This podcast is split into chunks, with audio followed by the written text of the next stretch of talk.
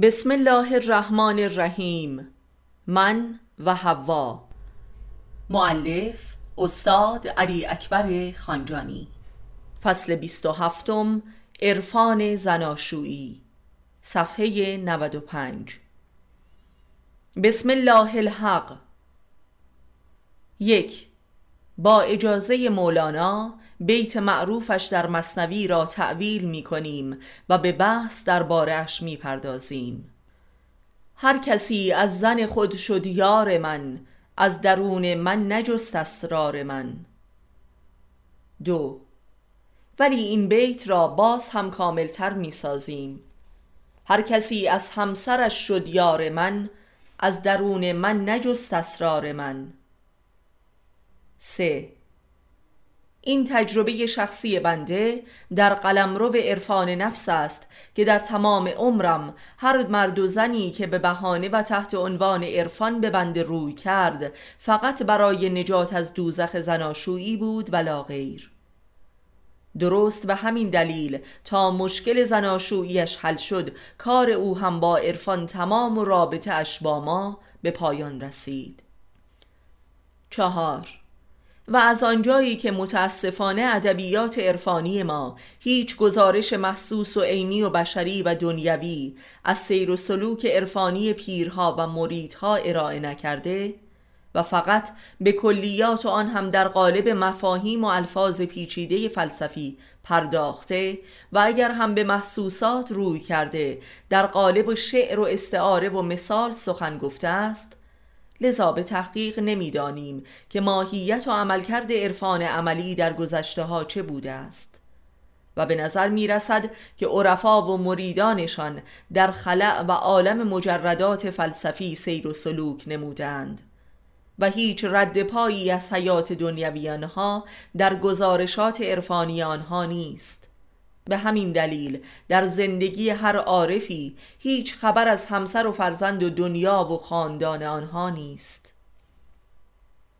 و البته این یک نقص کبیر در گزارشات عرفانی ما محسوب می شود و لذا بنده تلاش کردم به تنهایی در حد توانم این کمبود و نقص عظیم را جبران کنم.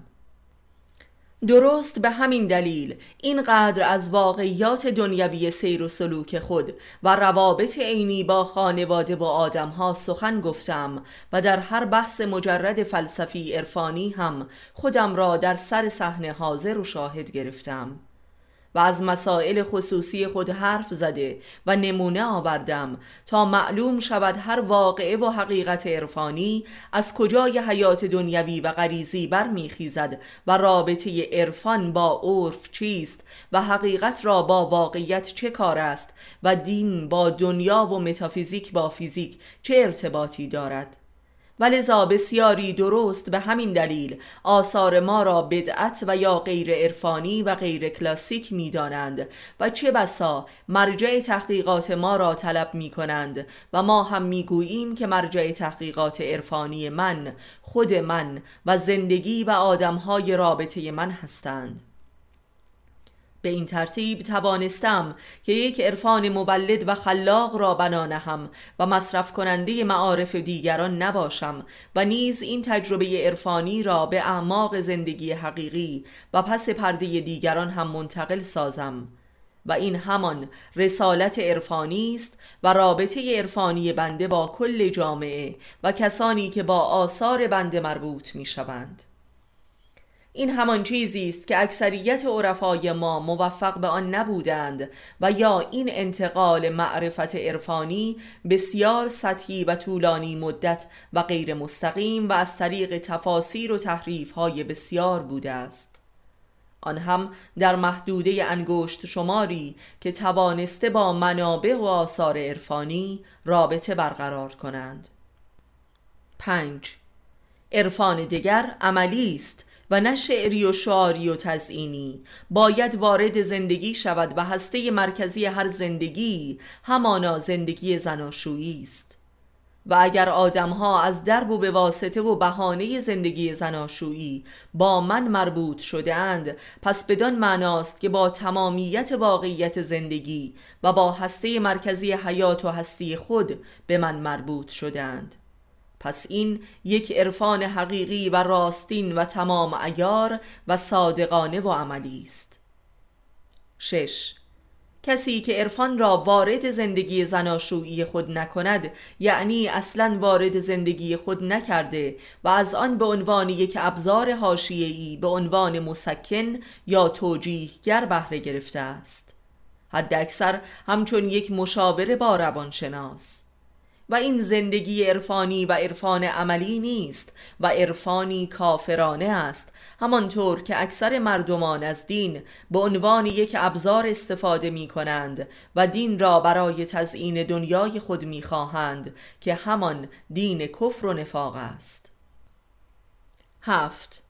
حالا بهتر می‌توان معنای تعویل و اصلاحی را که در شعر مولانا انجام دادیم درک کرد. هرچند که عرفان در زندگی زناشویی هم می تواند به مسابقی یک ابزار باشد همانطور که اکثر آدمها با چنین نگرشی به ما روی کردند و پس از رفع مشکل رفتند ولی عمیقترین و ماندگارترین اثر را گرفتند تا آنجا که هرگز قادر به فراموشی این اثر نخواهند بود زیرا در مغز و روح زندگیشان اثر کرده است. هشت ولی به تحقیق و یقین می‌دانیم که ناکامترین آدمها در زندگی زناشویی شدیدترین گرایشات عرفانی را دارا هستند. همانطور که در کل ادبیات عرفانی هم شاهد عشق به عنوان اساس و انگیزه حرکتهای عرفانی در انسانها می باشیم خاص عشقهای ناکام. نه. در عشق ناکام اگر هسته مرکزی عشق نابود نشده باشد فرد را به سوی عرفان سوق می دهد وگرنه به سوی مورفین می کشاند همانطور که در بسیاری از فرقه های درویشی هم بیشترین جاذبه از همین بابت است. یعنی افراد به مورفین این فرقه ها روی می کنند و در آن می مانند و نه به عرفان آنها. به خصوص که عرفان توجیهگر و تقدیس کننده مورفین باشد.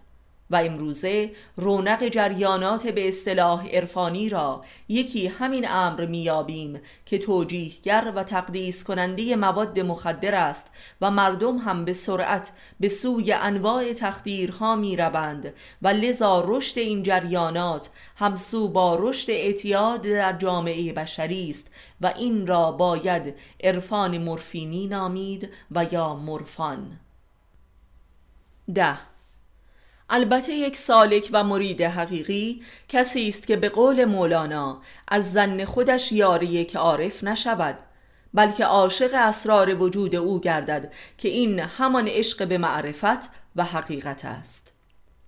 یازده. ولی از هر هزار نفری که روی به عرفان می کند شاید یک نفر هم به شوق معرفت نباشد. همانطور که از هر صد هزار نفری که روی به دین می کند برای خدا و ارزشهای الهی نیست. دوازده. به تجربه شخصی شاهد بودم که اکثر مردهایی که علایق عرفانی نشان می‌دهند و دعوی مریدی می کنند کسانی هستند که کل ارادشان فنای در زنشان است و به اصطلاح زنزلیل های حرفه‌ای می باشند و در قبال زن خود کمترین اراده از خود ندارند و لذا می آیند تا ماست ریخته را نظر پیر کنند و به بیانی دیگر می آیند تا به واسطه پیر بتوانند اراده خود را از زنان خود باز پس گیرند. و لذا بسیاری از مردان به محض اینکه بخشی از اراده خود را در میابند کارشان با زنان به طلاق می‌رسد زیرا زن مطلقا قادر به تحمل مردی که تا دیروز مرید او بوده و حالا می‌خواهد پیر و مرادش باشد ندارد و طلاق می‌خواهد و طبعا مرا مقصر و دشمن سعادت خود می‌داند. زیرا آشکارا می بیند که شوهر تا قبل از این حتی شهامت کمترین اظهار نظر و مخالفتی نداشت و اینک صاحب اراده و عقل شده و امر و نهی هم می کند و این یک فاجعه تلقی می گردد سیزده از آنجا که این به اصطلاح مریدان ارادهشان هنوز ذاتی نشده و فقط از وجود پیر مصرف می کنند قادر نیستند صاحب ولایت و ارادهی پایدار در زندگی زناشویی باشند. و لذا به محض قطع رابطه با پیر دوباره به همان وضع زنزلیلی می روند که البته نام این بردگی خفتبار و زجرآور را عشق و ایثار می‌گذارند تا لااقل هم منتی بر زن گذاشته باشند و هم بی ارادگی خود را برای خود تقدیس کرده باشند. هرچند که زن بر حقیقت امر آگاه است و می‌داند که کل سر این عشق همان شدت شهوت بارگی و نیاز جنسی افسار گسیخته مرد است. و لذا اگر یک بار تن به همخوابگی ندهد فردایش خبری از عشق و ایثار نیست. و علاوه بر این پس از هر بار همخوابگی تا مدتی و چند روزی دارای اندک اراده ای می شوند و خودنمایی مردانه می کنند ولی به محض پیدا شدن شهوت باز نرم و مرید می شوند و این زنان می دانند که بایستی شبان روز مشغول تحریک جنسی مرد باشند تا مرد مرید آنها باشد. و این است کل داستان مزهک عشق و ایثار مردان شهوتباره در رابطه با زن و داستان مریدی آنها در رابطه با پیر. چهارده. این است که اکثر این نوع مردان تا اندک قدرت ارادهی حاصل کردند از نزد پیر می روند ولی به زودی دوباره به وضع سابق برمیگردند و مرید زن می شوند زیرا ارادهشان ذاتی نشده است و فقط حاصل ولایت وجودی پیر است. پانزده. اصولا مردی صاحب اراده حقیقی در زندگی است و از جمله در رابطه با زنش دارای ولایت وجودی و اقتدار مردانه است که دارای ایمان و معرفتی عمیق باشد یعنی از ولایت الهی در ذات خود برخوردار باشد. و این نوع مردان خاص در عصر ما کیمیا هستند و از هر هزاران یکی هم یافت نمی شود. شانزده. اصولا با نگاهی به تاریخ حکمت و عرفان و خاص تاریخ مریدان مشهور در نزد عارفان به یک بچه مشترک حیرت آور می رسیم و آن این است که اکثر قریب به اتفاق مریدان از مستضعفترین آدمهای جامعه بودند و بسیاری از آنان بردگان بودند. یعنی بی اراده ترین انسانها در امور دنیوی. یعنی ماست ریخته را نظر خدا کردن و البته این خود یک رندی در خور توجه و با ارزش است. فیلمسل بسیاری از مریدان و اصحاب مخلص پیامبر و علی علیه السلام از بردگان و فقیرترین مردمان بودند. 17 ولذا زنان و مردانی که تحت عنوان عرفان به بند رجوع کرده اند جملگی دچار اشد تشنج و بنبست زناشویی بودند و با رفع این مشکل به هر صورتی انگیزه عرفانی آنها هم رفع شد و رفتند.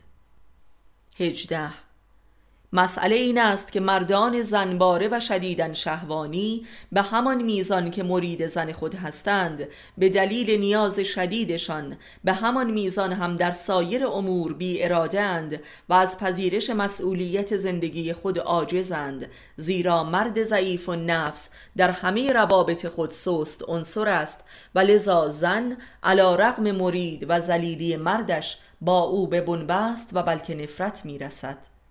و مرد هم متقابلا از بابت ابتلای خود به زن از او به نفرت می رسد زیرا به وضوح بردگی و خاری خود را شاهد است و نیز می بیند که زن هم تا چه حدی از این ضعف او سوء استفاده می کند و بر او حکم می راند. لذا این نوع زناشویی بسیار شدید و شکننده و بی بنیاد و متشنج است 19 از این جنبه خاص هم که بگذریم اصولا زناشویی همان کوره دوزخ زندگی است. پس طبیعی است که انسان غریزتا در هر امری به جستجوی خاموش کردن این آتش باشد و لذا آنهایی که راه چاره پیدا نمی کنند از زناشویی فاصله می گیرند و به نوعی طلاق تدریجی و بی سر و صدا می روند که اکثریت زناشویی های جاری از این نوع هستند. و لذا آن زناشویی هایی که به طلاق انجامیدند از نوع جدیتر و خردمندانه تر بوده که انسانها برای خود و طرف مقابل و این رابطه ارزشی بیشتر قائل بوده و لذا نمی توانستند شاهد تباهی رابطه باشند و لذا طلاق به عنوان تنها راه نجات رابطه رخ نموده است. تا طرفین شاهد مرگ و گندیدگی تدریجی همدیگر نباشند. 20 به زبان واضحتر باید گفت که هر زن و مردی در درجه اول فقط برای یافتن اراده مقتدر و جادویی همچون خود پیر است که دعوی مریدی و عرفان می کنند تا بتوانند همسر خود را فنای در اراده خود سازند. همچون پیر که مریدش را جذب اراده خود می کند ولی اینها غافلند از این حقیقت که اگر پیری دارای چنین قدرت اراده است بدان دلیل است که اراده خود او فنای در اراده حق است. ولی اینان چنین قدرتی را به عنوان یک فوتوفن می طلبند درست به همین دلیل است که به محض اینکه دارای اراده ای مقتدر از نزد پیر شدند که از کرامت پیر است فورا می روند و چون این اراده بی ریشه است به زودی تاریخ مصرفش تمام می شود و آنگاه باید دوباره به وضعیت اول خود در رابطه با همسر بازگردند و از اینجا اداوت و تهمت به پیر آغاز می شود 21 اکثر غریب به اتفاق کسانی که تحت عنوان مرید به نزد پیر می روند قصدشان فقط کسب یک قدرت جادویی همچون پیر است. تا به قدرت آن بتوانند همسر خود و سپس کل جهانیان را مرید خود کنند و ببلند و این همان طبع جهانخواری آنهاست و عین اشد کفر است. اینان نیز جماعت دیگری هستند که به دلیل ناکام شدن در این نیت پنهان خود به ادابت و تهمت و انکار پیر برمیخیزند. پس این جماعت هم کمترین ربطی به عرفان و معرفت ندارند و از عرفان فقط کرامات و معجزات و قدرت ما برای طبیعی آن را می‌خواهند تا بهره شیطانی برند. و طبیعی است که ناکام شوند زیرا عرفان همچون دین خدا صاحب دارد و غیرت خداوند درباره عرفان بسیار شدیدتر از شریعت است. زیرا عرفان مغز دین است. اینان که به این نیت به سوی عرفان می آیند شدیدترین کافران و منافقانند. پس واضح است که از هر هزار مرید یکی مرید حقیقی و طالب معرفت و حقیقت و انسانیت باشد و بلکه یکی هم امروزه یافت نمی شود. و این است که مثلا عارف کاملی چون شمس تبریزی در تمام عمرش فقط یک مرید یافت که عمر او هم به دو سال نکشید و آن مولانا بود. و یا بایزید هم در عمر طولانیش فقط یک مرید داشت که آن پسر امام صادق علیه السلام بود و شیخ خرقانی هم فقط یک مرید داشت و آن خاج عبدالله انصاری بود. و علی علیه السلام که سلطان عارفان و امامان بود نیز تعداد مریدان حقیقی او از تعداد انگشتان دست تجاوز نمی کرد. 22 خلاصه این که کسی می تواند مرید حقیقی یک عارف باشد که توانسته باشد ارادهش را از اسارت زن و بند تنبان خود آزاد کرده باشد. تا بتواند آن را تحویل پیر خود دهد. کسی که اراده ای ندارد چگونه می تواند مرید باشد؟ او پیشا پیش مرید زن خیش است و در اسارت او جان می کند 23 پس یک مرید حقیقی قبل از هر چیزی باید مرد باشد تا مرید شود و کسی که مرید بند تنبان است مردانگی ندارد زیرا زن تمام هویت و دل و جان و روحش را تسخیر کرده است. او از مردانگی فقط آلتش را دارد. او در حقیقت مرید آلت خیش است. او تماما اورت است و بالاتنش تعطیل و در گرو پایین تنش می باشد نه دلی دارد نه سری که سر و دل به پیر سپارد. 24 پس اصل اول عرفان همانا رهایی از چاه طبیعت شهوانی یعنی اورت زن است تا بتواند یک گام از پایین تنه به سوی بالاتنه عروج کند تا صاحب اختیار دل و سر خود باشد تا بتواند آن را به پیر بسپارد. ولی اکثریت غریب به اتفاق به محض رسیدن به مرحله مریدی نسبت به پیر می روند چون فقط به نیت مراد شدن نسبت به زن خود آمده بودند. و چون این قدرت آنان خودی و ریشه ای نیست این کالای حاصل شده به زودی به مصرف می رسد و تمام می شود 25 یک قاعده وجودی و الهی در انسان هست و آن اینکه آدمی به میزان اطاعت از حق و به میزانی که ارادهش تحت فرمان حق است صاحب اراده در میان مخلوقات است. از جمله مراد زنش و بچه های خیش است و یا لاعقل مرید و برده و در یوزه مخلوقات نیست. این است قاعده ذاتی و مسئله اراده در انسان. 26 پس یک عارف به میزانی که تحت اراده حق و فنای در اراده خداست می‌تواند بر خلق خدا احاطه و ولایت داشته باشد.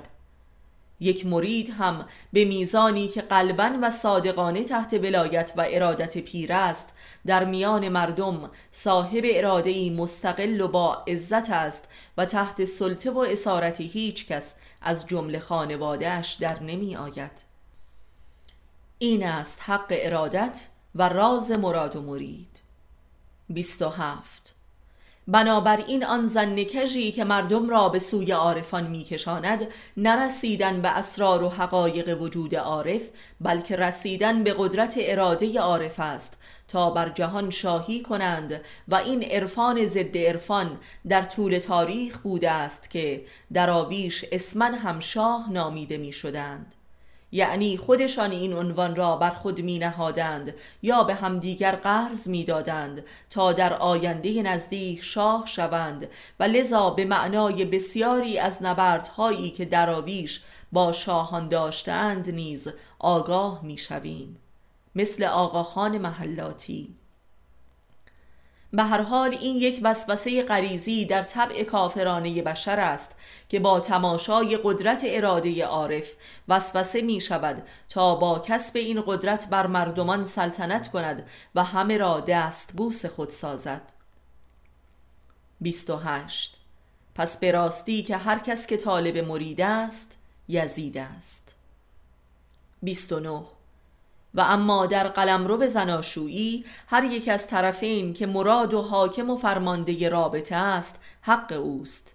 به تجربه معلوم شده که مردانی که زنزلیل و بی اراده اند چه مردان ظالم و بیرحمی هستند الا اینکه توبه ای نسوح کنند و از این کفر و ظلم نفس پاک شوند. این قاعده در سایر روابط اجتماعی از جمله رابطه حکومت با مردم هم مستاق دارد.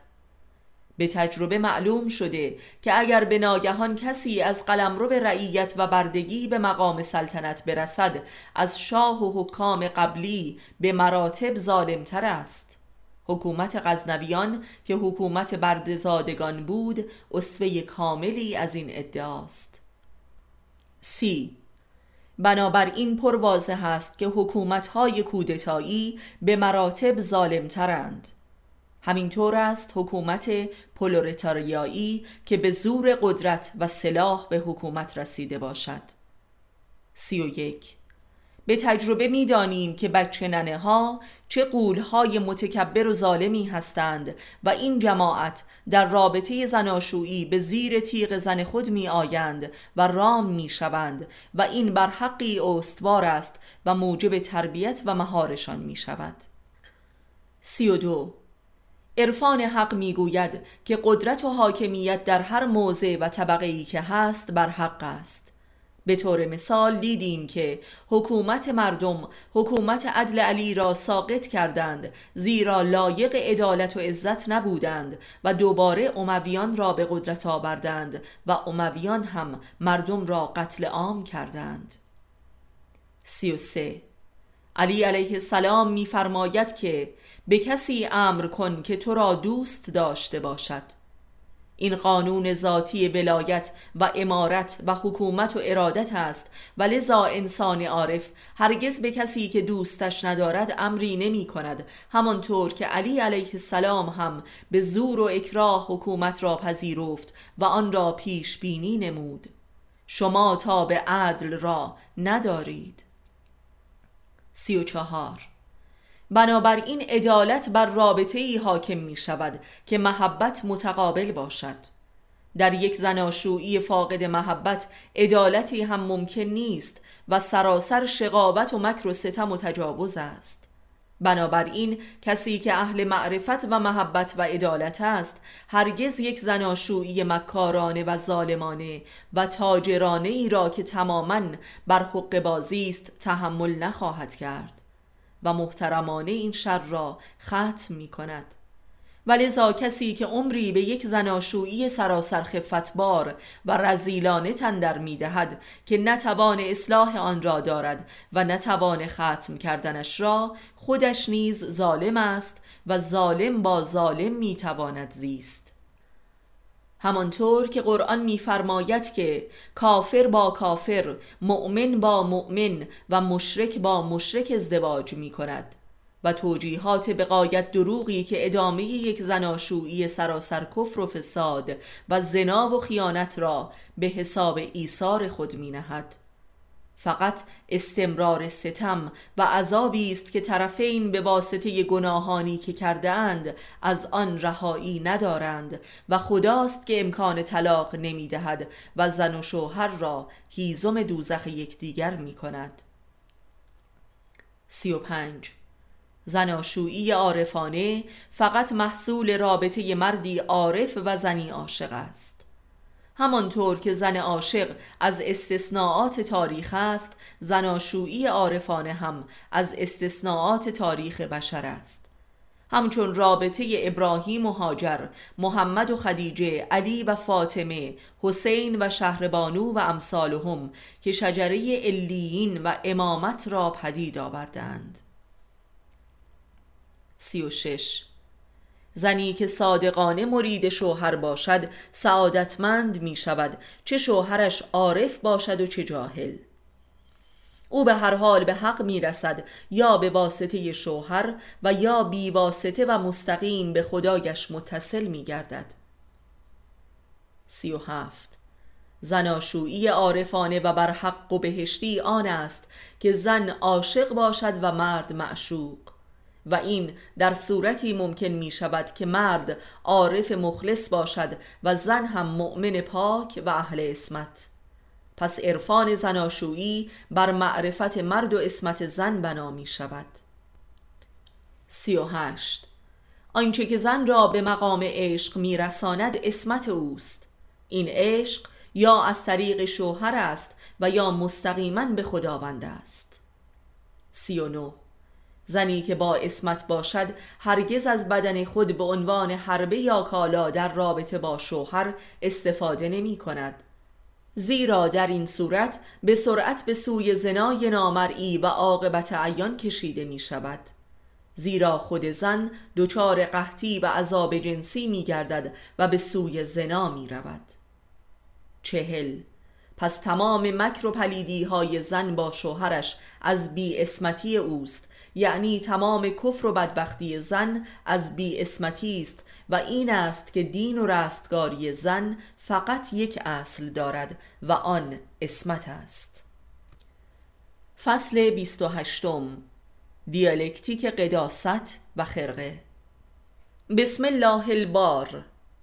یک روحانیت رسمی و علنی همه مذاهب جهان در تاریخ بشر. تا به امروز به لباس ویژه‌ای شناخته می شوند که این لباس در جامعه یک نماد قدسی و آسمانی است و همچون حضور خدا در میان مردم است و یا لاعقل به مسابه حضور پیامبر بر روی زمین است. چرا که لباس روحانیون هر مذهبی به تقلید از پیامبر آن مذهب است و یا قدیسین و اولیای الهی در آن مذاهب.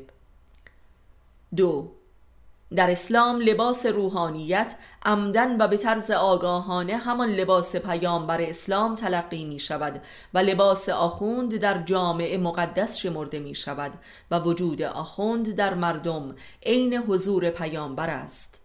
که این مسئله از یک لحاظ موجب یک ذکر و یادآوری در اذهان مردم است که به یاد پیامبر و خدا می افتند و این وجه مثبت آن است. ولی بچه منفی آن این است که هر خطاب و معصیتی از جانب آخوندها عین گناه پیامبر و دین و بلکه خود خدا محسوب می شود و در آگاه و ناآگاه مردم این اثر بسیار مخرب دارد و شرش آنقدر عظیم است که خیرش هیچ است. سه. فیلمسل در جهان مسیحیت به دلیل رشد همجنسگرایی در کشیش ها در دهه های اخیر این پندار و باور در مردم ایجاد شده که خود مسیح هم دچار این آرزه بوده است. به خصوص این که ازدواج هم نکرده است و بر این اساس کتاب ها و فیلم هایی هم پدید آمده است. و این از عوارض لباس مسیح بر تن کشیش هاست. همانطور که در جامعه اسلامی هم به دلیل بالا رفتن نرخ گناه و معصیت در میان آخوندها اعتقادات اسلامی در مسلمانان لطمات عظیمی دیده است که این کفر و انکار بر مبنای موجودیت آخوندهای گناهکار به عنوان حجت است. چهار. خداوند در قرآن خطاب به حضرت رسول می‌فرماید که اگر مرتکب شرک و خطایی شوی تو را چنان عذابی کنم که هیچ بشری را چنین عذاب نکرده باشم. و علتش هم مسئولیت خارق العاده پیامبر در میان مردم است که باید اصفه کامل دین باشد. درباره روحانیون مذاهب هم این قاعده خواه ناخواه صدق می کند و این یک قانون طبیعی است همانطور که گناهان صغیره والدین در بچه ها ایجاد گناهان کبیره و جنون و جنایت می کند همانطور که اگر از آخوندی یک مکروه آشکار شود از مردم گناه کبیره آشکار می شود و این به دلیل لباس است. پنج و در جامعه ای که روحانیت در رأس حکومت باشد این وضع هزار چندان شدیدتر در جامعه خود نمایی می کند همانطور که در کشور خودمان شاهدیم که مفاسد قوقا می کند و رکورددار جهان در بسیاری از مفاسد شده ایم که علتی جزی ندارد. و شهامت و اهانت های رسانه های غربی به پیامبر اسلام از همین بابت است. شش به هر حال به قدرت رسیدن روحانیت به خودی خود هیچ عیبی ندارد و بلکه انسانهای صالح برای حاکمیت مستحقتر و لایقترند. هفت. بلکه اشکال از لباس است و این همه مفاسد و معصیت بر دین اگر تماما از لباس پیامبر نباشد لااقل بسیاری از آن که خاص بعد از انقلاب است تماما از بابت لباس پیامبر است. آیا نه این است؟ هشت آیت الله طالقانی چند ماه قبل از رحلتش در حوزه علمیه قم سخنرانی حیرت آوری نمود که در همان دوره در محاق خفقان افتاد و پخش نشد و تا به حال هم در رسانه ها پخش نشده است در آن دوره این سخن ایشان مفهوم نمی‌شد ولی حالا کاملا مفهوم می شود و آن این بود که آن مرحوم به جامعه روحانیت پیشنهاد کرد که لباس پیامبر را به در آورند و در میان مردم محو شوند تا بتوانند دین خدا را مستقیم به مردم انتقال دهند. ایشان لباس را مانع می‌دید. نه محمد تقی شریعتی که سالها پیش از طالقانی این تشخیص را داده بود و خود را خلع لباس نموده بود و لذا خدمت ایشان به اسلام و معرفت شیعی و بیداری وجدان دینی مردم ایران خارق العاده و معجزه آسا بود و هیچ انسانی اهم از روحانی و غیر روحانی در تاریخ جدید اسلام و ایران نتوانست چون ایشان به مردم در جهت بیداری وجدان دینی خدمت کند. انقلاب اسلامی ایران این حقیقت را هنوز اعتراف نکرده است در حالی که اوریان است.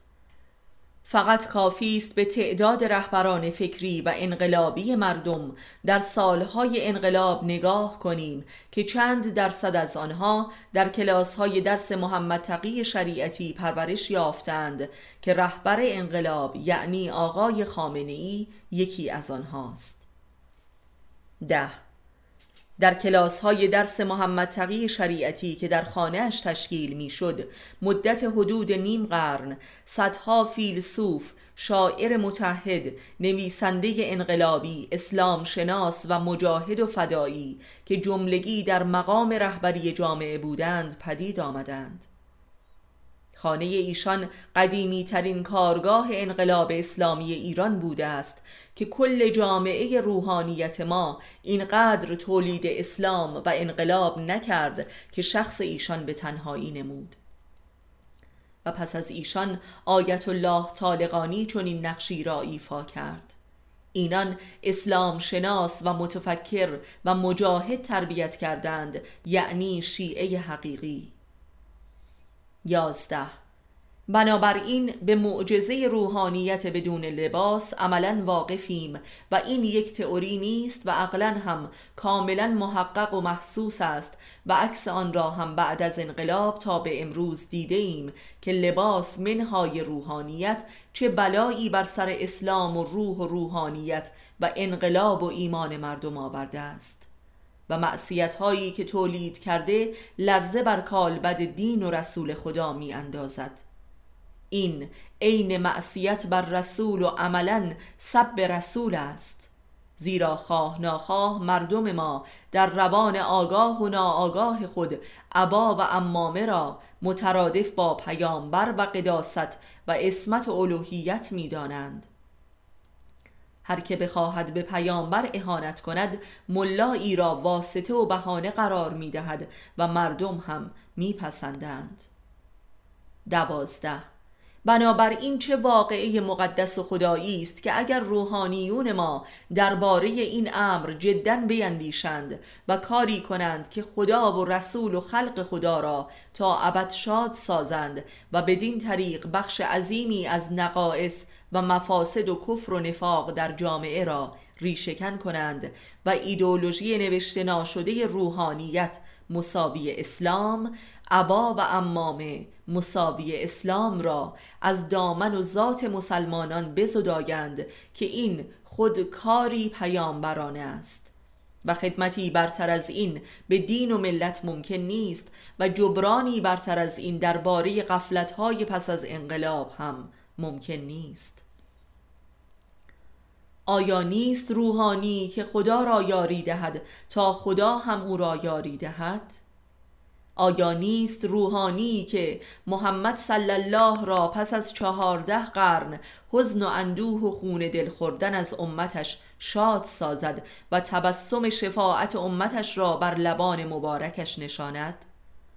پروردگارا این دعای ما را اجابت فرما به دست یکی از پاکترین و قیورترین اشاق محمد و از شجره طیبه همو آمین. سیزده. اسلام مساوی عباب و امامه آسانترین و سریعترین و قهارترین حربه در دست دشمنان اسلام است که هر کسی را عبا و امامه بپوشانند و اندکی عربی بیاموزانند و به عنوان امام زمان وارد صحنه کنند. چون هیچ کس به اندازه یک روحانی قادر به نابودی و تخریب دین نیست.